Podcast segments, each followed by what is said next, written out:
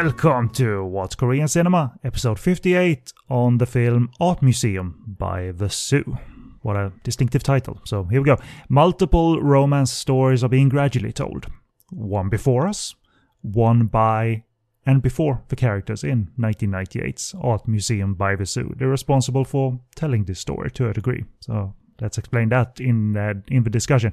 My name is Kenny B, and with me for this uh, throwback to uh, the special Korean cinema year of 1998 is uh, Hangul Celluloid's Paul Quinn. Good evening, ladies and gentlemen. Thank you for joining in and listening to what we've got to say. How long has it been since Art Museum by the Zoo was uh, was screened before your eyes? Ten years, fifteen years, twenty years? Yeah, yeah, yeah. Probably one of the latter two. Um, it's been a long time since it's essentially shortly after it came out in DVD. Really, even though it's uh, in the with the last couple of years, it's completely impossible to tell how many years have gone by because they all just seem to be going very, very quickly. Was the Korean new wave yesterday or 20 years ago? Don't remember anymore. Is Park Chan Wook uh, still a hot director? and the thing is, he is. Well, yeah, and he's still playing with his phone. Yeah, that's Paul's uh, cheeky way of uh, uh, telling you. Uh, we might link to this. Uh, I accidentally stumbled upon um, another Park Chan Wook uh, iPhone short film. He'd done one in the past, and he's done one again, and now it looks even more professionally filmed because uh, now the it's 4K and even more HD than his uh, short film that I've forgotten the name to the shaman film thing. Oh, uh, night fishing. That sounds familiar. I think you're right. One of my favorite Park Chan Wook films, to be honest with you. Yeah, it was really neat. Nice experiment, but uh, it's really uh, uh, generations of phones ago. That short film. And when I just scanned totally. the new film, it was like, this looks uh, just like, you know, Kingdom on Netflix. You know, it, it, the, the, quality looks uh, looks um, like any other show, but that that's what you get uh, using phone technology nowadays. Have you seen it yet? His latest short film. I haven't. I haven't. I, I had a lot of work to do. Um, get get my notes up to date for a podcast I'm recording now. So I, I have been just. I haven't quite got round to it. So I got I got the link from you and I watched about a minute of it and I thought that looks like a Kim Ki Young film. It really does. Um, had a giggle to myself and I haven't quite got back round to it. Maybe this evening after we finish, because after we do this, I, am free for the rest of the evening. So it might be a nice way to finish off. 20 minutes short, I believe. Uh, it wasn't uh, terribly long or anything. So, uh, um, so yeah, it, it, was on the Apple yeah. channel. So it might be on Apple TV as well. Um, I haven't checked, as a matter of fact, but uh, but yeah, or Apple TV Plus.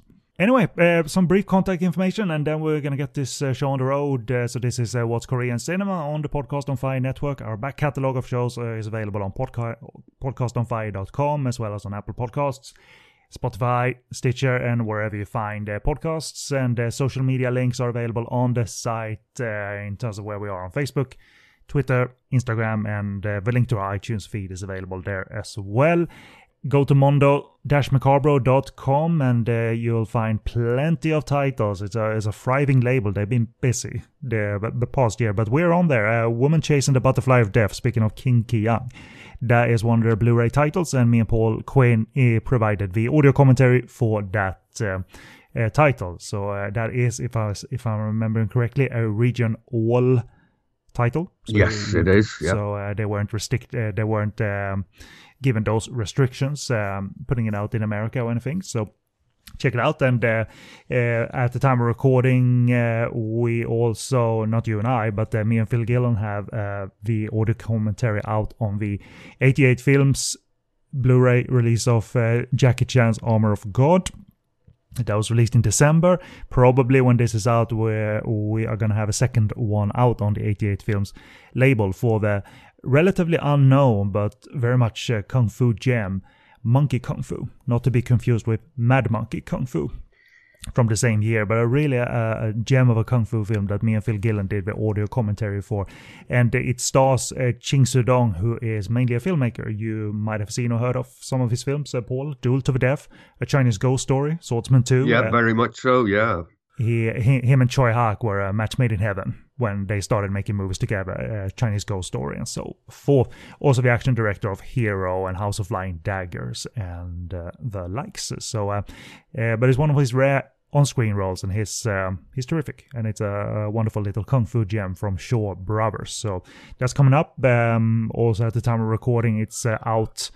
Uh, the, the, the, specs are essentially out that me and Phil Gillen are also doing the audio commentary for the Shaw Brothers horror wuxia hybrid human lanterns, which was a delight to do. It's a favorite of mine. That hybrid is um, is um, something to behold.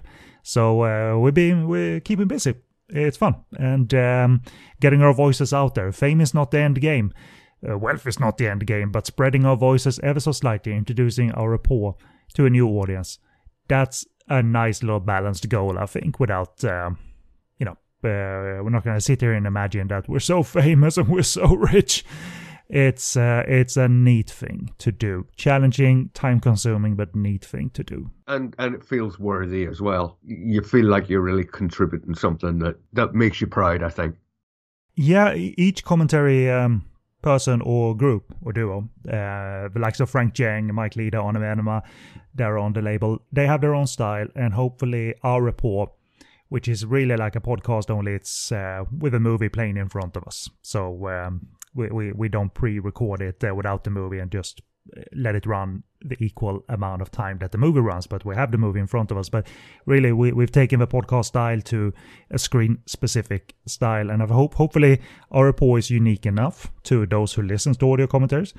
And hopefully um, our uh, our uh, content isn't uh, overlapping uh, with the other tracks because we did it in isolation and uh, we didn't know what Frank Djeng and uh, Mike Leader and Arne Venema were going to say on their Armor of God tracks. Obviously, all are going to touch upon the fact that Jackie Chan nearly died. That's unavoidable. But I think um, we might have a maybe a story about Jackie Chan and Alan Tam trying to work with a leopard during Armor of God, which is a funny story from Jackie's book. Maybe we were the only ones who retold that. But uh, regardless, uh, we're proud and uh, we can do better and uh, we're refining our techniques and uh, currently we're researching something for the second half of 2022 so we're um, our work uh, continues. We're uh, we have the uh, confidence of 88 films which feels very re- rewarding. So um, that's happening. So let's throw over to paul for some uh, plugging so um, Hangul celluloid um, plug away. Say what you like um, I'm sure most of you already know me. I'm Paul. I run hangulcelluloid.com. Your place for everything Korean, be it film reviews, talks I've given, interviews with numerous cast and crew, which um, I'll probably mention later on tonight because we are actually going to be talking um, about a couple of directors that, that I spoke to over the years. Um, head over to the site if you're interested in following me on Twitter. My Twitter feed's actually on the homepage. There's a link to my Facebook just head over to hangulcelluloid.com and have a blast, hopefully. You don't need to name your top 2021 movie, but um, any particular 2020 2021 movie out of uh, South Korean cinema that you just want to recommend off the cuff, even if it's not your top favorite. favorite? I would say there there are two films that over the past couple of years, because everything's really slowed down. Um, two that I would instantly recommend. I, have mentioned one before. One's The Call, um, starring Park Shin Hye, a horror story uh, that's also a, a you know a, a, story of of people talking over time, and that's all I'll say about it. it. It's on Netflix. It's it's a it's a fun time, and and some of the performances in it are extraordinary. And the other film, um, which I'll also probably mention a little bit later on in tonight's podcast, is a film called Beasts Clawing at Straws, um, starring Jun Do Yeon and um, Jung Woo Sung. Story about a, someone who finds a case full of money and uh, doesn't realize whose it is or where it's come from. And it sounds, you know, very generic at that point, but it's so multi-layered and intricate that everything you see plays a part in what you're going to learn and what you're going to understand. Um, it's very bloody, it's very gory, it's very violent, but it's all done with a huge tongue in cheek attitude that just makes you giggle for, for two hours at its ingenuity and at its originality. Phenomenal film. Um, I can't recommend it highly enough. We are going to link to a trailer for that, obviously, and hangulcelluloid.com in the links section in the show post. And uh, but first, I'll give you a little rundown of what's to come here in the Art Museum by the Zoo episode. There's uh, things to discuss, a few topics uh, before the film review. And first, we'll discuss the film's re- reception by audiences and awards-wise. So we'll talk some biographical details about the film's leading actress, Shim Eun-ha and uh, go through the sparse filmography of the film's director, Lee Jong-hyang, before um, ending the show with a review of Art Museum by the Zoo. I didn't know anything about it other than when you hear that title, it, yeah, that was a Korean film from so and so ago. Like um, uh, I, I knew that, you know. Uh, movies like uh, Haidama, that's an old timey Korean uh, Korean movie. Not seen it, but uh, they had um, quirky titles or just distinctive titles. And Art Museum by the Zoo is one such, such title. I didn't put this question in the uh, in the thing, but uh, do you know offhand if the Korean title is at all related to the English title or it's way different? It's pretty much the same thing. You know, Art, Art Museum by the Zoo. You know, whether it's switched around a little bit grammatically, it's it's essentially the same thing. Descriptive title, yet doesn't say anything uh, before you watch it. So I guess that's a, a, good thing, especially if you catch audiences, and it certainly did. But let's uh, first. Um, uh, give you a plot uh, rundown. So it's from 1998, and the plot from uh, Wikipedia goes as follows: On leave from the military, uh, Cheol So, played by Lee Sung Jae, arrives at his girlfriend's apartment only to find it occupied by another woman, who's the character of Chun Hee, played by Shum uh, Shumina. Uh, after a few days, he finds out that his girlfriend is now engaged to someone else, and having nowhere else to go, he ends up staying with Chun Hee. At first, the two struggle to get along, but before long, uh, Chulso uh, discovers that she is writing a screenplay to enter into a competition, and they end up working on a story together based on their experiences of love, titling it Art Museum by the. So that that's your um, romantic setup, I suppose. Um, even though it isn't that easy. But uh, anyway, some background. Back to we're back to what is quite the inaugural year. Uh, 1998 and uh, also 1999 is obviously a one where Korean cinema took a major leap, uh, a major commercial leap. But um, audiences were attending things that weren't cheery before cheery, and that's certainly true here for Art Museum by the Zoo. And uh, in in no particular um, order here, looking at uh, the elements that made it fly commercially, we'll, we'll start at the audience attendance stage. And uh, it was released on December 19th, 1998, at the end of the year. And the film is noted for drawing impressive audience attendance numbers with 412,472 people attending in Seoul specifically. And when all was said and done, Art Museum by the became the fifth most attended Korean film of 1998 really, really quickly. it only had like 11 or 12 days to get to the fifth most attended uh, slot on that list. Uh, so th- that's impressive in itself. But uh, th- this is all repeat stuff from other podcasts. But uh, still, let's go over over it again. What were the other films that beat Art Museum by uh, by the Zoo that year?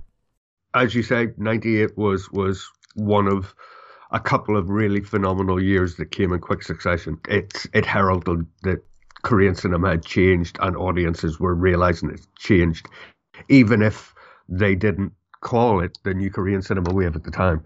Um, that year, the number one box office hit was a film called A Promise, um, again starring Jun Do Yeon, one of her very, very early movies. It made, in comparison to Art Museum by the Zoo having 400,000 odd admissions, um, A Promise had 700,000. So it's not that far ahead. Number two was, of course, Whispering Corridors that we've, we've spoken about before. Number three was Hur Jin Ho's Christmas in August, again starring Shim Eun-ha and Han Suk Kyu, and it took 422,000 admissions. And number four was The Soul Guardian starring Han Suk Kyu. Oh, so so Art Museum beat uh, The Quiet Family then.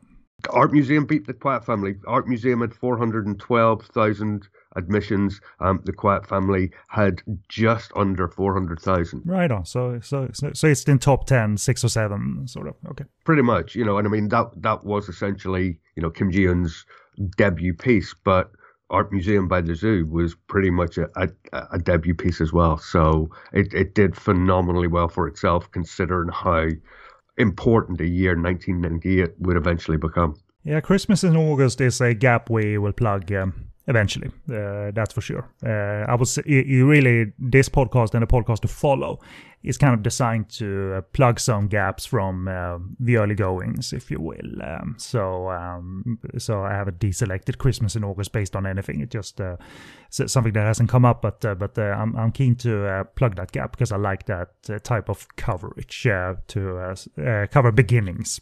Well, we'll we'll talk we'll talk a little bit about Christmas in August later on. Anyway, um, it has to be said, but all I'll say is if you haven't seen it, see it. Um, you know, and have have the tissues at hand because it'll it'll kind of break your heart. Uh, Art Museum by the Zoo was written and directed by female filmmaker Lee Jong Hyang, with um, uh, further credits going to writers credited for adapting. So I don't know if, if you you know if this is an adaptation of another work of, or if they worked on drafts of the screenplay with uh, Lee Jong Hyang, because I read that this is based on her experiences, so it's not based on any other um, source material. No, it's not. It's it's completely original. She she came up with the story. She based it. She said it was semi autobiographical and it was based on actual events from her own life. A completely original story. The other writers are essentially have have taken, you know, what is a a new director um, and honed what she's written and turned it into, I guess, a, a more commercially accessible sort of screenplay, but it's it's in, entirely her story, and it does have to be said that this is another sort of groundbreaking thing that nobody mentions. You know, over the years, female directors have had a really hard time in Korean cinema. It's always been a very male-dominated industry, and for Art Museum by the Zoo as a very early film from a female director hitting the fifth spot, you know, fifth, fifth most popular. She was doing all right for herself. I mean, uh, I'm, I'm, I'm sure this might be somewhere in our discussion, but um, do you have any theory why why this hit so quickly and was attended so quickly? Was it star power that uh, drew people in? You think? Like we're we're going to be talking a lot about star power tonight because Han Suk-kyu is going to keep coming up as well as Shim Yuna what you've got to remember about her, this this was one of her first films, but she had already become a huge television star. And prior prior to the new Korean cinema wave, the only people that went to Korean cinemas were middle-aged women while their husbands were at work. You know, they'd sit at home, do their chores or whatever, get their dinner ready, watch television, and then go out to an afternoon movie as a result, all the most of the movies prior to immediately prior to the new Korean cinema wave were all melodramas, you know, aimed at middle-aged women. So suddenly, these films aimed at younger people and, and with younger values started to hit, and it dragged people back into the cinema. That's why, big part of why the new Korean cinema wave was so important. It dragged new people in, and for it to hit so big was partly that, but also because nobody realizes that even though this was early in her career, she was already a huge star. So all those ajumas, all those middle-aged women would have automatically gone to see this as well as the young people because the favorite TV actress who had been acting the whole of the 90s on TV was now doing movies. So she she drew them in and the story itself attracted the younger people on top of that. So it's it's all of the above, really. Um, and anyway, uh, director, female uh, director Lee Jong Hyang has a modest filmography of uh, three films spread out between 1998 and 2011. Uh, she initially majored in French, la- French language and literature before entering the Korean Academy of Film Arts in 1988. Uh, after graduation, she started getting hands-on experience working as an assistant director on 1995's Declaration of Genius by director Lee Jang-ho, who had previously made Declaration of Idiot that we've uh, covered on the show. I remember my blurb for the podcast, uh, the, and I wrote, uh, "It's a sly little art film by a director who didn't want anyone to like it." But I believe people did, so that, that shit. Uh, so, so for new audiences, is it easy to summarize what kind of director Lee Jang Ho was and uh, what kind of body of work he gave Korean cinema? Was it all sly art films like that? Very much not the case. Lee Jang Ho was, without question, one of the most important directors in Korean cinema in the 70s and 80s and even into the 90s. As he started off as an assistant director working for the hugely famous Shin Sang-ok, who we all know, you know, was was abducted and taken to North Korea, etc., etc. Lee Chang Ho, his whole thing was showing the hypocrisy of Korean society, showing the chasm between rich and poor, and producing socially relevant movies, regardless of what his storylines actually were. That was his big thing. He would do sly, off the cuff stuff as well, but it was always to hide something that he couldn't otherwise say. You know, at that time during the, the after Gwangju and what have you in the 80s and through into the early 90s, censorship was huge. You know, nobody could criticize anything and get a film actually made or f- allowed through. Um, and he started hiding stuff within other stories. On top of that, he chose, and we'll talk a little bit more about this later on as well, he chose to move towards controversial depictions of of sexuality. And again, this was to cover up the fact that some of his you know, sexually overt films were actually just criticizing the establishment. And he was using whatever he could to hide what he was actually saying and hoping that people could read between the lines. If we look at Good Windy Days from 1980, that was his first social, really socially aware movie, and he followed that with obviously Declaration of Idiot, Three Men, uh, The Man with Three Coffins from '87. Into within that, um, he did two really important sexually overt films, Between the Knees from '84 and a film called U Won Dong from '85. Both of those are available on, or were available at least, on the Korean Film Archives YouTube channel.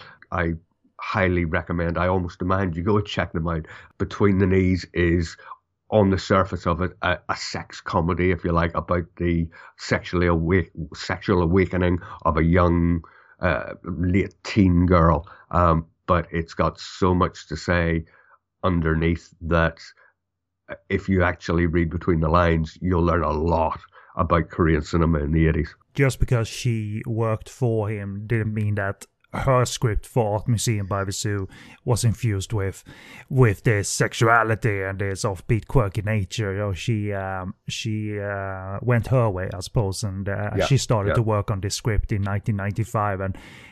It was one of the times in the mid 90s it said that censorship by the government was at its peak. Not not that this movie is any in any dangers of being censored. It's quite a gentle movie, but uh, I, I know you talked about that uh, censorship guidelines and what type of content gets censored censored changes from uh, not year to year but era to era. So uh, what was hard to get past in the mid 90s what is, was it sexual material or violent material they were cracking down on? As i say uh, you know the whole thing really exploded after gwangju because the government was so scared, if you like, even though it would never admit to being scared, it, it, so scared of criticism of the government, um, they started saying that every film had to show how Korea was revitalizing itself, show it in a bright light. So at, at that time, really, violence would have trouble getting through because they didn't want the whole idea of gangsters underlining society as being a thing, which it was and it got it actually got to the point where I actually did a, a, an interview with Lee Chang Ho. Um, I think in 2016, and I asked him specifically about the sexuality in his films, and he, uh, quite famously, from my point of view, said it got to the point that censorship meant it was better and easier to talk about sex than it was to talk about anything serious. So he hid everything underneath, and the the government in a way, looked at sexuality and said, well, at least that means if they're talking about that, they're talking about base instincts. They're not slagging us off. They're not criticizing society. They're not criticizing the government. But on the other hand, all the sexuality that was allowed through was normal, if you like, the full sort of, you know, re- normal relationships, normal everything, not alternative lifestyles, not LGBT, not you know BDSM sexuality, um, anything that was not seen as the norm that's good for society had no chance of getting through either. So it's really all of the above. Violence couldn't get through because it made society look violent. Sexuality could get through, but not real sexuality. It was almost veiled for, you know, this is the way it should be. Two married people in love, one commits adultery and then gets punished. It was all very normal stuff that was allowed through. You know, you can say, oh, yeah, sexuality got through, but censorship meant that an awful lot of real relationships weren't allowed to be talked about.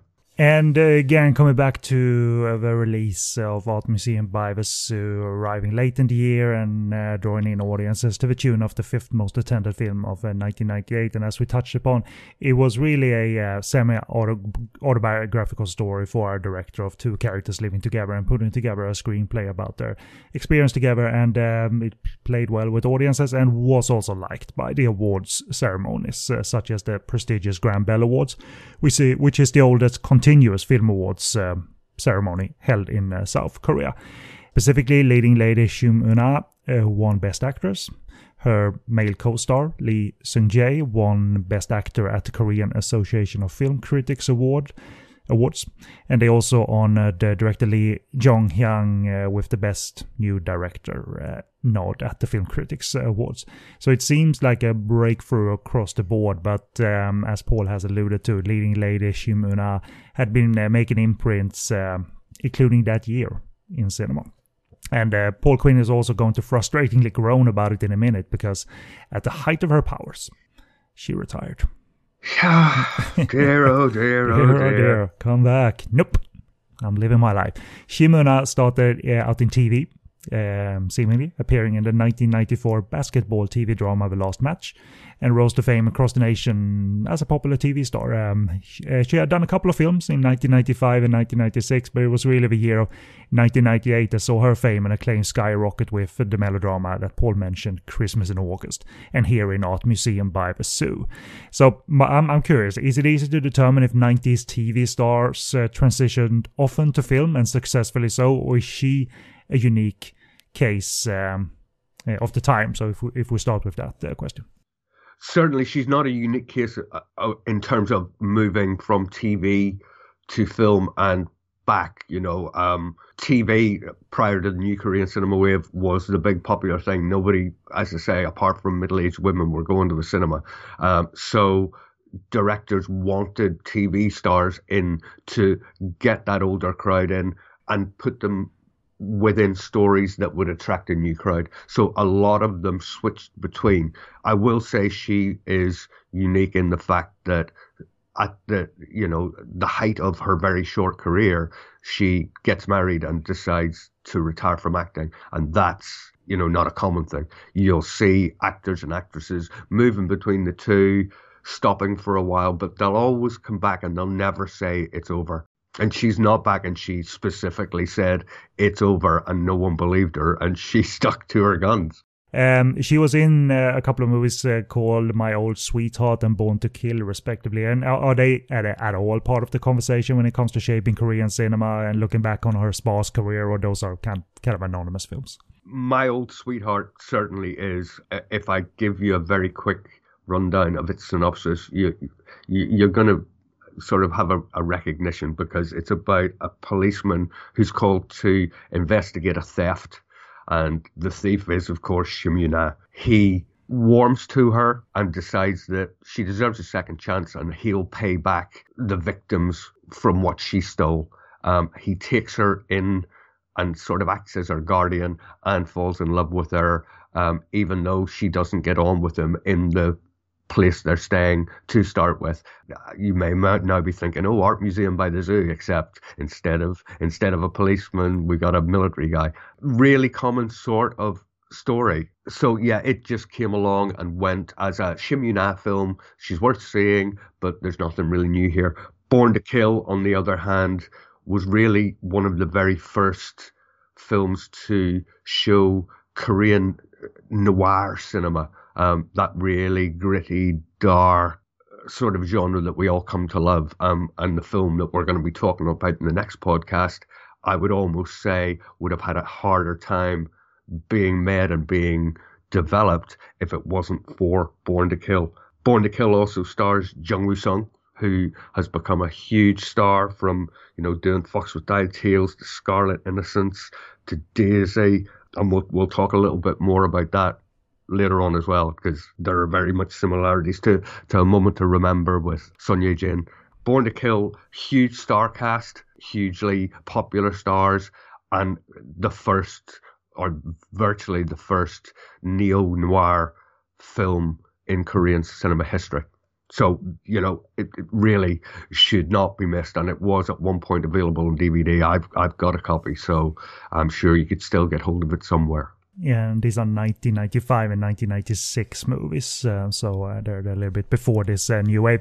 And uh, flash forward to 1998, Christmas in August, saw her paired up with Cheris Han Suk Kyu and uh, where, where, they both and director Hur Jin Ho were awarded on the 1998 and 1999 awards circuit, and uh, by and by making such a splash critically and and in a well attended film as well. Uh, Shim Eun-ha's media exposure and popularity showed it had not reached a peak or anything. Uh, she was going upwards. She reunited with Han Suk Kyu in the grisly thriller Tell Me Something in 1999, and she went back to TV the same year, uh, making the series Trap of Youth, um, playing a woman hellbent on revenge, and uh, this was a ratings smash as well. And her last film was 2000's Interview, uh, again acting with Art Museum by the Zoo's, um, Lee Sung Jae, uh, described as Korea's first dogma film. So I'm curious. Dogma came from uh, the minds of Lars von Trier and Thomas Vinterberg. Eh, it was their sort of movement or manifesto called Dogma 95. And, and that included rules that um, movies must shoot on locations, there ought to be no props or set, the handheld camera needs to be uh, utilized, uh, there should be no opticals or filters, uh, the movie should be, uh, shouldn't be genre movies, there should be no credit for the director, etc. So that resulted in, I believe Thomas Vinterberg made uh, Festen, um, uh, Lars von Trier made the idiots and so forth. So uh, uh, I'm wondering, seen as it's just, is described as Korea's first dogma film, did that sort of movement reach multiple Korean filmmakers, or, or was Interview it's like the only dogma film that attempted this sort of stripped down filmmaking adhering to Dog, Dogma 95? At, at the time, it was pretty unique, but you've also got to remember that at the time, filmmakers that would come to utilize those sort of traits, you know, such as Hong Sang-soo, were working and honing their, their talent, if you like. So as the years went on, the dogma thing came back. I mean, you look at E.J. Young, he started out with, you know, um, unknown scandal and, and normal, entertaining commercial films, and then went into sort of mockumentaries and very much films with the Dogma style, and that that was a couple of a few years down the line that he started that. But interview sort of opened the Korean side of things, and gradually others joined in to a degree. Um, it's never been huge in Korea, but you know, interview really opened it up for them to do that. You know, and if you look at the storyline, it's about uh, a guy who is doing a series of interviews about the subject of love, and he interviews Shim Eun-ha, and uh, he's sort of taken with her when he watches her on a screen, etc., etc. The the storyline's very similar to so many other things, but the different take on it using the dogma made it stand out wholly. So yeah, on the actors again, eh, perhaps in Western eyes, uh, this is an actress that's forgotten due to a sparse period of films, uh, but. Uh, you know, she uh, she clearly isn't. You know, Paul remembers her, but I'm sure a lot of people does. but uh, what really led up to the retirement uh, was, um, uh, you know, the media was reporting on uh, on an engagement um, that, that was apparently called off, and uh, then you know she, she, had media attention around her and tabloid mm-hmm. attention, mm-hmm. and she uh, Shim Eun-ha expressed she wished to be out of the spotlight and be out of the public eye and uh, obviously she did uh, got, uh, get married as far as I know, but there wasn't like oh she has called off the engagement and papers, papers, papers, tabloid, tabloid, that kind of shit. I, I don't mean to interrupt you, but just you know I I can see your point, but the whole I want to be out of the public eye sort of is diminished a little bit when you realize that she married a, a really influential politician Oops. who's who's you know part of Korea's National Assembly to this day. Mm. So he, he's pretty well known anyway, and any state functions she would be out in pu- she'd have to be out in public again on his arm. So you know, yes, she wanted to be out of the public eye, but she's okay to be in the public eye on the arm of of you know her other half, I guess. Yeah, I mean, maybe you tweak that thinking uh, what feels okay uh, after a while. You know, um, may- maybe you know she isn't constantly reminded of. Uh, they're like, "Are you gonna do films? Are you gonna do films?" Uh, because it seems like she's done okay on on that front of being out of the public eye Yeah. in terms of uh, an entertain entertainer, if you will. Uh, rumors have popped up about her return to films, of course, but um, she she went her own path. She reportedly took up studies abroad in France and um, uh, started painting or studied paint, uh, studied painting. And uh, she, they obviously the, the marriage was announced in 2005 because it's better to announce than have speculation, I suppose. Uh, so she was in the public eye because of that. But she was also quick to confirm once more that nah, I'm not returning to acting. Yeah. Um, she became a mother at the time, so who can argue against that? Um, uh, she birthed daughters in 2006 and 2007, and apparently continues to pursue education, uh, which had been put on the back burner um, as a younger actress. Uh, so she studied for a liberal arts degree um, at the Korean National Open University in 2009, and has has also displayed her art publicly too um, at fundraiser exhibits and the likes. So so she's not uh, totally a hermit or anything. So how how can you be mad, Paul, at this woman for leaving the entertainment behind when she's doing her thing? Oh, I'm not mad at her. Of course I'm not. Plus, you know, everything I watch is is with Shim Eun-ha and it is her back in the day. So she'll always stay, you know, blissfully young. Uh, but but but is she that uh, th- that oddity that didn't return to entertainment industry after marriage? Uh, is that common that I'm I'm gonna get married, I'm and I'm out of it, and a few years later, whether the marriage is going good or not, people do return, or do do you, do you have a sense of that? And I mean, she she it, really is kind of unique. You know, some of them uh, may say they're going to take a break and then don't come back. Those are few and far between as well. But most, you know, even if they've married and got kids, eh, they'll at some point return to the screen because they they became actors and actresses because they they loved their craft and that stayed with them. So she's she's kind of unique if you take the the story as a whole that she just decided that was it and she found other things that lit her fire more i guess Yeah. Um, so getting back to director Lee Jong Hyang again, and a quick run through of her next two movies, um, and really the remaining two movies, because uh, that's where the filmography runs out. Um, really, uh, and in 2002 she gave us The Way Home. This was a small rural story about a boy who reluctantly goes to live with his mute grandmother, and the film cycles through his anger and hating the rural uh, lifestyle, but the two grow to respect each other over the course of the stay. Uh, which uh, was a very small, natural, simple film that spoke volumes, uh, and the same can be said for the paying audience who came out in droves to the tune of Korea's second highest grossing film of 2002, and eventually it went on to win Best Film and Best uh, Screenplay, which again Lee uh, Jong Hyang wrote herself uh, at Grand Bell Awards. And uh, th- this has always been a fairly easy film to see. Um, uh, because it uh, became a Paramount title in the US, so it had a domestic Yeah. DVD back in the day, and I found it on iTunes on digital HD. So uh, this got out of Korea. So um, also of note was that the grandmother in the film, the mute grandmother uh, played by Kim Eol Boon, had reportedly never acted before. Never seen a film, but all aspects from the elderly to the young, because uh, the, the the young boy was uh, was very young. That clicked for me quite a bit. It's a lovely, small, natural film. But uh, what was your thoughts on The Way Home? i first saw the second half of the way home on film 4 in the uk years ago on a sunday afternoon i i it had completely passed me by i wasn't even aware of it at the time and it the second half blew me away so much I instantly went online and thankfully was able to, as you say, you know, find it very easily. I, I loved it so much I got the the US issue and at a later stage I actually went and got the Korean version as well, just to have the Korean version. I love the way home in a way I I love few other films because it's so understated. It speaks of a Korean cinema that those who have only seen Old Boy and the like aren't even aware exists. It speaks volumes about the beauty of Korean cinema, the understated nature of Korean cinema. It's quirky, it's gentle, it's very, very funny in parts because of those two perfect performances. It's like a two. It's like a two-hander, obviously. Um, I, I, I essentially, I think there, there are three actors in the film, maybe a couple of more by the side, but there really is a two-hander of um, one that uh, that doesn't have any education, and the young one perhaps not not even educated either, maybe natural talent. Yeah, totally. I mean, just a phenomenal, gorgeous little film. I, I again, I can't recommend it highly enough. Adore it. Very family friendly film as well.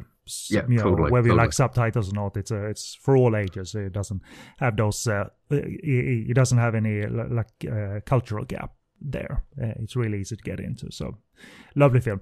Next and to date final film for our director was uh, 2011's A Reason to Live, which uh, had been a story uh, within uh, Director Lee for quite a while, uh, dealing with, um, she w- wanted to put out on film, dealing with life altering themes of forgiveness from victims of fatal accidents and such. So, what was this third time for charm critically and with audiences uh, for Lee Jong Hyang, or, or, does the admission numbers of 131,000 tell the story of its fate at the box office? I will start off by saying that in 2011, the highest grossing Korean film at the box office was War of the Arrows, which made, if we talk in US dollars, made 50 million. Sunny, uh, which is, uh, you know, essentially a, girls chick flick if you like you know female empowerment etc etc you know it's quirky it's it's it's sweet. It made 43 million. So for a reason to live to get 133,000 meant it only reached number 176 in the box in the box office. It did nothing. And to my mind there's a huge reason for that. When it first appeared a few critics were you know pretty appreciative of it and the themes it was trying to get across. The story is about a woman whose son is killed, and she's talked into signing a petition, petition to allow the, the person responsible for the death to be released early from prison. Uh, and therefore, you know, she's having to forgive him. She then starts interviewing other women that have signed petitions and finds out that none of them have been able to move on from the drama, the tragedy and she then goes to try and find the guy responsible for her son's death to make sure that his life is as miserable as hers. And it sounds amazing, but it also sounds oddly like Lee Chang Dong's Secret Sunshine, starring again Jun Do Yeon um, from 2007. And after A Reason to Live had been seen by just a few critics, they all started saying it's very in the same category as Secret Sunshine, but Secret Sunshine's really a much super, more superb film. And as a result, every time A Reason to Live was mentioned, it pushed people to go and see Secret Sunshine rather than seeing A Reason to Live. So it's a shame it didn't do better than it did. But it's also, and I hate to say this about any director's film, it's quite dull in parts. It doesn't get under the surface enough. And the director has has this tendency. Most of the film is completely music free because it's a really serious subject matter. But anytime there's a really supposedly emotional, heartbreaking moment, music appears just before it arrives. So you, it's flagged up as much as a jump scare would be in a horror movie. And it becomes deeply annoying that you're being told when you're supposed to emote her least successful film and my least of her my least favorite of her films and uh, if she's working in the industry or not, I don't know if uh, that's um, if anyone can tell, but but, but certainly there, there there's a case for that uh, m- making films every five, six, or nine, ten years. That's something she has done, obviously. So who knows if uh, something is in the works or not time will tell. You know, it's, it's uh, oh, as I say, over the last couple of years, figuring out what everybody's doing has become a, a bit of a challenge because everything's been so closed off, and we're all trying to figure out what we're doing. Yeah, that's for sure. Let's uh, move over to the re- review section of Art Museum by Zoo, and uh, this was my first watch, so I thought it was a pretty solid charmer and debut work, uh, pr- proving that there is a great challenge in making something pleasant, involving and romantic, using limited characters and limited space, which was the case for The Way Home, really, as well. Uh, the audience will have to fix their eyes on mainly two people, and their story better be involving, and Art Museum by Zoo proves to be to a very solid degree. So um, I um, I enjoyed it, uh, not very demanding and uh, not uh, life altering either, but um, I, I, think it um, gets its tone and feeling right. In short, uh, what was your feeling um, uh, during this rewatch? I, I love Art Museum by the Zoo first and foremost because of Shim Eun-ha and, and and how talented she is and how natural she is in it, but also with such a gentle little story, you can take out of it what you want. You can look at it as just a little love story and get involved in that. I love the the quirkiness of the story that they come up with that just sort of juxtaposes between the two main characters' stories and the imaginary character's story. I also love the fact that if you actually read in between the lines and you look at some of her captured video things that she said were just for, were fun, you see discussions of love and marriage from the older generation to the younger generation, and it's nice to see how attitudes have changed. You know, the older people, the older people said they got married because they just got used to each other. You know, one one woman said she which she didn't even fancy her husband until she decided that she loved him, etc., etc. Rather than these two new ones younger people who one of whom is seeing a person from afar and deciding that they love them before they've even spoken. So it, it's nice to see that juxtaposition, but you you can completely ignore it if you wish because it's just another little addition. This is just a story of two characters that are gradually gonna become involved and become bonded.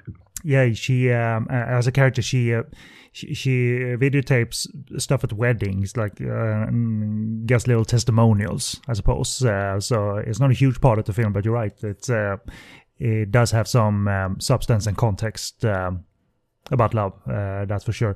Uh, it isn't a full on comedy, but there are just little light, gentle comedic touches initially with the setup that uh, the girl in the apartment isn't his girl. He misses her, he passes her, and he thinks, oh, that, that's her. She's on her way to work. I'm, I'm home, so I'll catch up with her when she comes home. He doesn't notice that it, it was someone else walking past him, so a little light comedic touches and he's cheerful and hopeful uh, coming home. And of course uh, they fight uh, for the space they're they're both entitled to. So it's that setup uh, he doesn't care if she hears him peeing. So it's that setup but it's not attempting to be wild and quirky and weird though it's never too broad either it's uh, quite light and pleasant and not uh, hugely antagonistic uh, necessarily. They're not mean to each other. They just start. It, it, it's light and gentle. You know what I mean? Even when they're yanking the keyboard between each other as they as they try to write what, what their desired intent is for the story. Well, one of the running jokes is that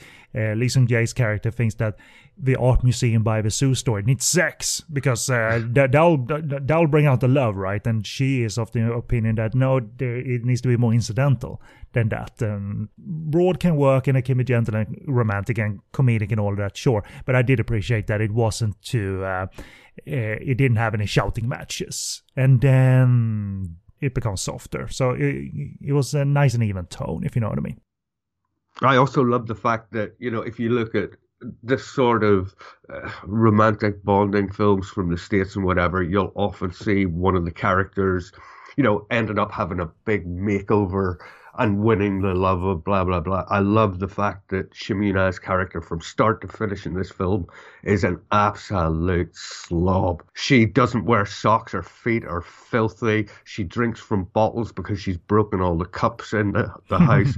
um, and and through the whole film, as they bond, she doesn't change. And I think that whole thing of they they get together because they realize how important they are to each other as they are is is a very beautiful thing that we don't see enough of these days.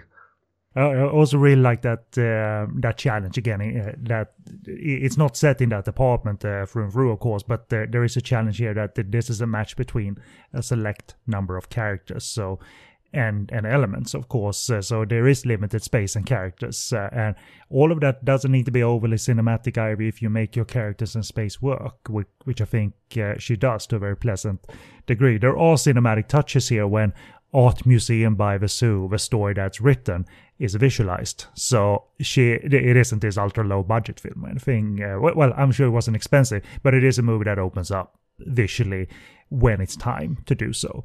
But um, again, a little two-hander in a limited space, not uh, not an easy thing to do, Paul. It's a great challenge to get that through and make that cinematic to the point where people attend your damn movie. you know what I mean? Yeah. And people did. In droves, in absolute droves. You know, and and also very nice to see a, a huge star like Ahn Sung-ki as as one of the imaginary characters, um, bringing gravitas to a lovely, sweet little story as a, a, a slightly older man. Yeah, he um he was part of my I always forget was nowhere to hide ninety eight or ninety nine. Ninety eight. Right. So, but that, that, that was my first Korean movie. So uh, that was my exposure to him, even though I didn't name check him until later. But uh, obviously, that uh, assassin in uh, Nowhere to Hide is uh, is very memorable. Uh, and An Sung Ki is this uh, obviously cherished uh, and dependable veteran even back then. So uh, he enters the film eventually in a very um, a little oddball role because the story is going through its its tumbles. the story they're trying to shape, which is a fun thing.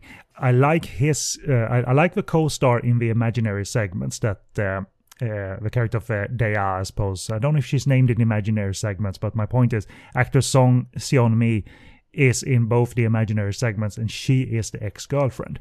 She's very likable in the imaginary segments. She's not very likable in the real life segments. Uh, where I thought she seemed a little bit overly vindictive and evil as they meet up. She uh, almost looked like this femme fatale type character, yeah. Uh, and she has an attitude where she she rubs it in in terms of uh, what she's doing now without the character that Sung Jae is playing. That I'm getting married to your friend. But maybe it's a design purpose that, uh, like, we're, going to make her very unlikable. I'm going to place her in the imaginary segments where she's kind of lovely. So you're going to see two sides of the same actress uh, there.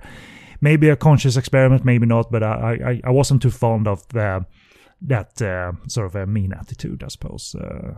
totally, but but nice to see that she can play such completely different sided roles, as every actor should be able to.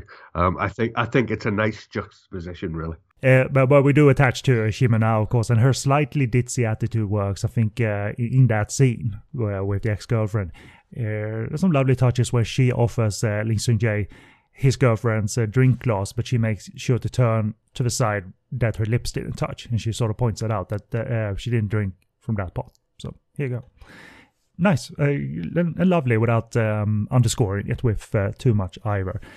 Uh, under those circumstances, she uh, she lets go of uh, the sort of uh, not hatred, but she she feels that it's she wants him to be okay. I guess so, so. She's pretty kind. She's a slob, but she's uh, very kind, and she lays off fighting for space. You know, so that that makes her very charming, and that makes the sort of lead in into sharing the story of uh, Art Museum by the Zoo and uh, their sort of separated opinions of where to go because in the film, in, in the in the film's uh, real life, there, there's a there, they uh, enter a place where if you go to the left, you can go to an art museum. If you go to the right, you can go to a zoo, and they both go separate ways. And that's the only trope in the film, I suppose. I bet that will change. I bet they will come together. but but yeah, it, it, it's all fine and uh, charming and uh, and and again, I, I I love the running bit that he, he offers her advice that her that her screenplay needs uh, sex because that's the appetite of the audience, man. It seems aggressive, but it's. Uh, I, I was thinking like it, it's perhaps good advice for the parameter uh, the parameters of a shallow contest, right? That uh, if you're gonna win, you you you need to spice it up, man. And maybe he's right did we ever? I mean, it's a minor spoiler. We never found out if she how that contest went, right? No, because and uh, yeah, it is a minor spoiler. At the very end, she she gives up on on the competition, but he finishes the story for her, and the last we hear about it is him uh, submitting it uh, and then telling her about it afterwards. Right, so, right. Uh, like the, his final decision of where to um, take that story. You're right. Yeah. Uh, do you think um, it's her? So uh, of course it's easy to fall in love with her, but how do you think he does uh, as a counterpoint to her, uh, Lee Sung Jae, as an actor? I, I think that it, it's a very nice balance. I really did buy into the chemistry between the two. I think they hit off each other really, really well. You know, and he is essentially your your typical young '90s Korean male. Yeah, you know, think, thinking about sex all the time, and uh, you know, uh, not being exactly au fait with what we'd now call feminism, but they hit it off really well. The one the one thing that kept going through my mind on the rewatch was when she first finds him in the apartment, and you know, if that was today, you know, the police would have been called, he'd have been in handcuffs. Um, but she sort of just accepts him grudgingly that he's there and he's not going to go away for 10 days from the very beginning. And I think that's that's that's kind of sweet and kind of old worldly as well. Yeah, there's a little good moment there where she she does kick him out and he uh, uh, sits in his car, but she joins him in his car, uh, walking out in the rain and all of that, uh, all of that. And she has the sort of ability to, to diffuse him, not through being overly quirky, but just being sort of nice and uh, making that notion of peace offering, I suppose. And uh, and and this further gentle humor, um, a little highlight. Uh, at some point, she, I guess, she only has one pillow. So he has uh, he has nicked that. So she at one point sleeps on one uh, roll of toilet paper, using that yeah. as a pillow. And at one point, uh, he says um, that uh, well, he he buys toilet paper because um, he had to use her pillow. He bought a bunch of them, so she has a pillow for a while anyway. I, I love the fact that you know on on a couple of occasions he actually goes to where the bed is and he sees the the the toilet roll where it's been sort of crushed by her head, I guess, and uh, rejigging it to where it's an actual round toilet roll and setting it down again. I think that's the beautiful, sweet little moments like that are, you know, they they come thick and fast throughout the film. I think it, it's it's very gently sweet is is the only way to put it. It's not an overloaded debut work either. Uh, it has two distinct setups, uh, the visualized story that they're writing and obviously the story we are watching, uh, but it's not overloaded. Um, the, and uh, Director Lee gets to practice visual style in the story segments. It's uh, it's much more brighter. It's borderlining on sepia tone at one point, so that gets uh, you know to create that sort of idealized um, romantic setting, almost autumn-like in tone is yeah, very uh, much so. but, but it, does, it, doesn't overload the film and uh, you know she is after all a young girl uh, Shim Eun-ha and uh, she is a little she's a little insecure girl that wants to be noticed by the person she has a crush on uh, like a senator's aide I believe they they reference uh, yeah and by that point uh, there are lovely little touches where Lee Sung Jae's character is, is an honest friend. He's not harsh or mean to her when she comes home distraught, a bit deflated. He's a good friend. He encourages her. He she, he takes her out uh, for a bite, uh, you know, at, at a 7-Eleven or a little McDonald's or whatever. And and these are meaningful beats, Paul. It's not too simplistic, uh, and it's really lovely, lovely and simple. Uh, she says at one point, if not in that scene, that she wanted that person, the senator's aide, I suppose, uh, to see him. And she says he did not even see me. I could not even approach him. I was afraid he wouldn't recognize me, and those aren't aren't feeble feelings, young or old. It's not like emo stuff for a twenty something or anything. Um, so it's it's it's nice and real, and uh, but they're not pre-registering where this story is going to head, even though it seems like you know it's a romantic story. Of course, they're going to get together in some shape or form. Our two main characters, but I, I never felt that Director Lee lay down breadcrumbs where we knew exactly where this cliched story is going to end up because it, it, really wasn't cliche. They they did stuff up until the final uh, final frame because the story was written continually.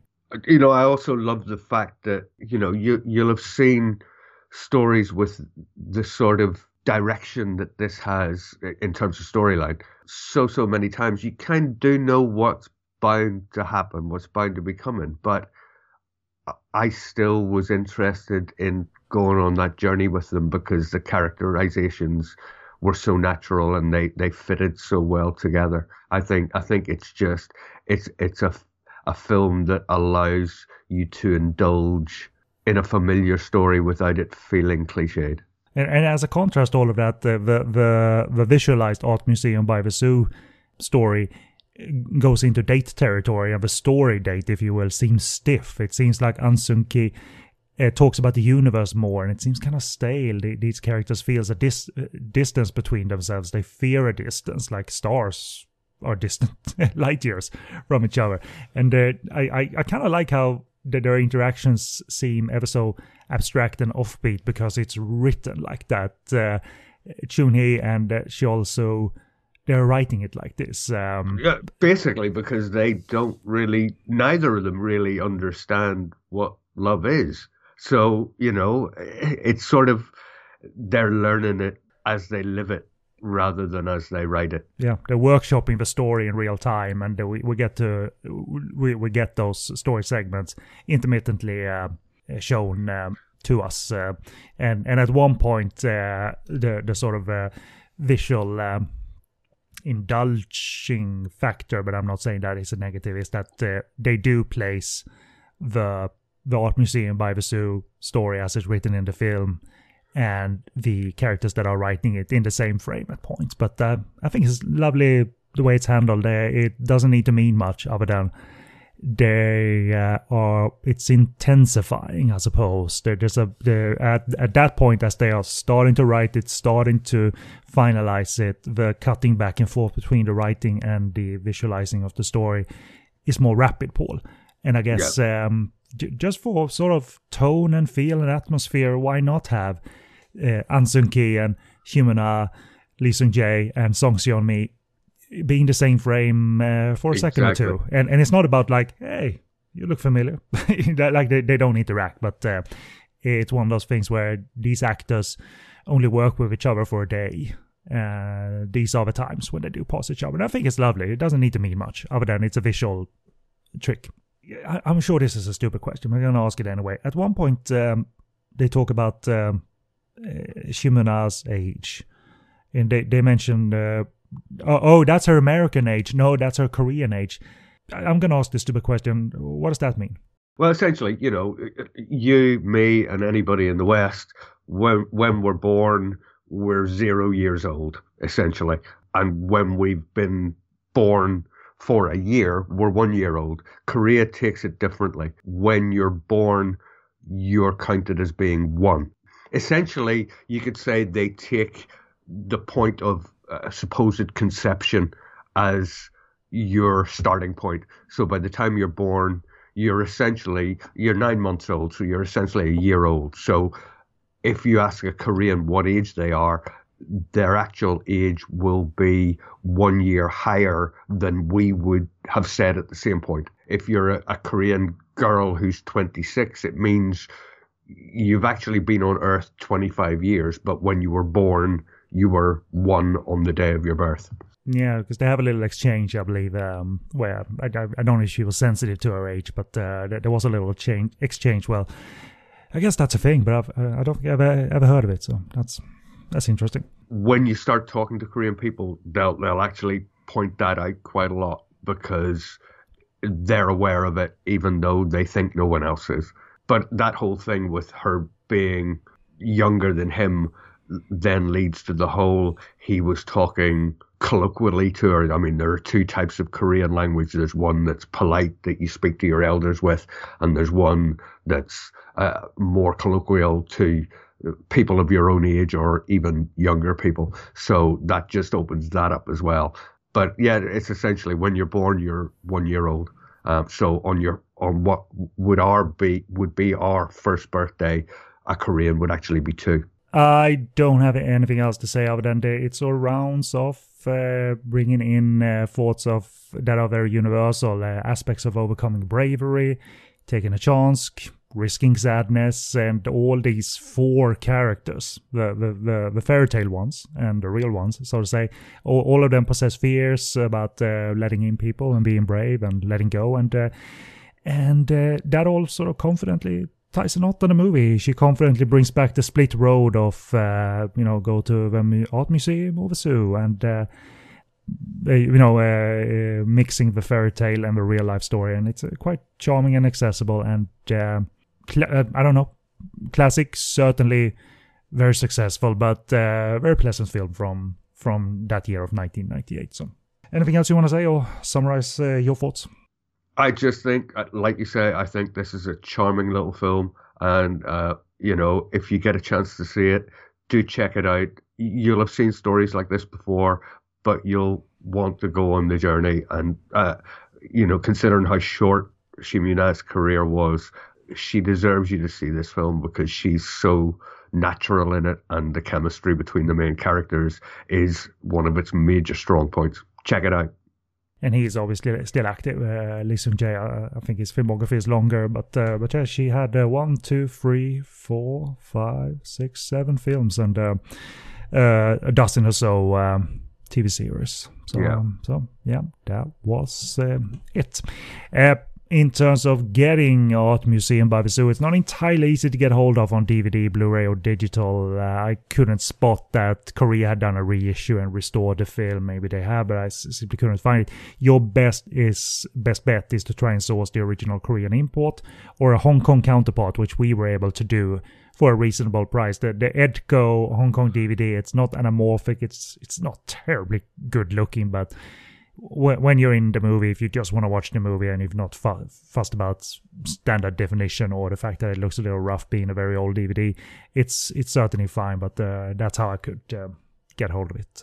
Which is, and, I'm sure there's a drive uh, from the Korean Film Archive or whoever restores quote unquote old movies from the late 90s to keep them in circulation. But it's certainly it's not something you can look up and immediately find boom that movie from 90 like christmas in august in 4k or whatever. It's it's not uh, being constantly recycled on home video it seems like uh, really not. I mean there, there there was a period when a lot more stuff was being remastered or reissued but it's sort of gone by the wayside or it seems to have over you know over the last dare i say decade so the DVDs are not um, are, are not uh, this. Uh, it really it can be counted as the ultimate editions still, uh, regardless of what, what kind of edition uh, they they put out in Korea or Hong Kong or the likes. Uh, but yeah. yeah, pretty much. I mean, the, the the only things that are getting sort of remastered to to Blu-ray and the like are the the far far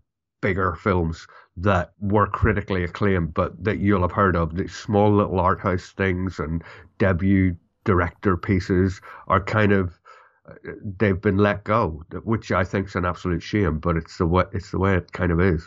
Yeah, not everything is like the West. Obviously, um, it goes through a cycle of DVD and Blu-ray and uh, HD DVD and then 4K Ultra HD. It seems like it always is. Uh, improving and being promoted to new formats, but it doesn't seem like it's the same for Korea um, uh, in Korea or or elsewhere. Um, but but yeah, so so um, keep keep your DVDs um, handy and. Um, and uh, try and find it. Uh, I was able to find like a, a seller who sold a, a lot, but a lot you could make selections out of, right? So you didn't need to buy like 30 other DVDs. So I, I just wanted that one.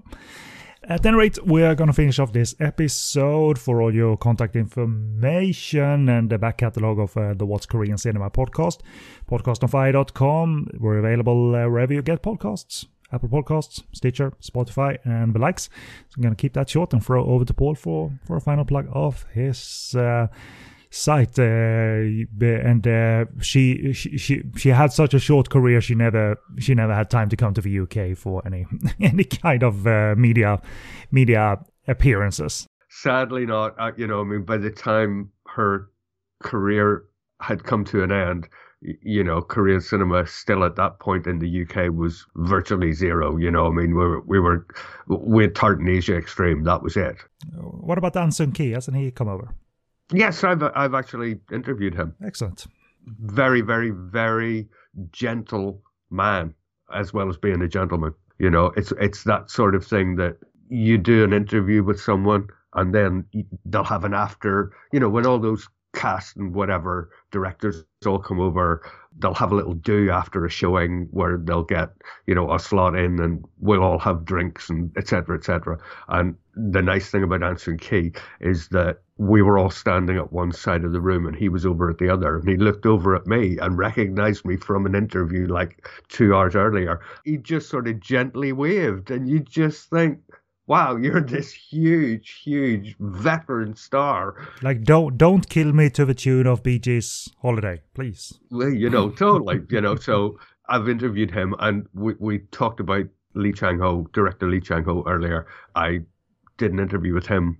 I think 2016, which is one of my favorite interviews because he was so forthcoming in terms of you know, saying he, in making Declaration of Idiot, he actually wanted to make a film that nobody would want to see because he was so fed up with the Korean film industry, et cetera, et cetera. So those things are really nice, but, you know, getting close to Shim and the like, um, a much, much harder task that I have largely failed at. But there you go. She got to France, but uh, not for not for your sake. Well, exactly, exactly. Shame. It, it's one of those shame things. But there you go. All righty. Well, we're gonna let you guys uh, go, and um, thank you for listening to the What's Korean Cinema podcast. So uh, I've been Kenny B, and with me was uh, Paul Quinn of Hangul Celluloid. Thanks, guys. Hope you uh, check Art Museum by the Zoo out um, and enjoy it as much as we did.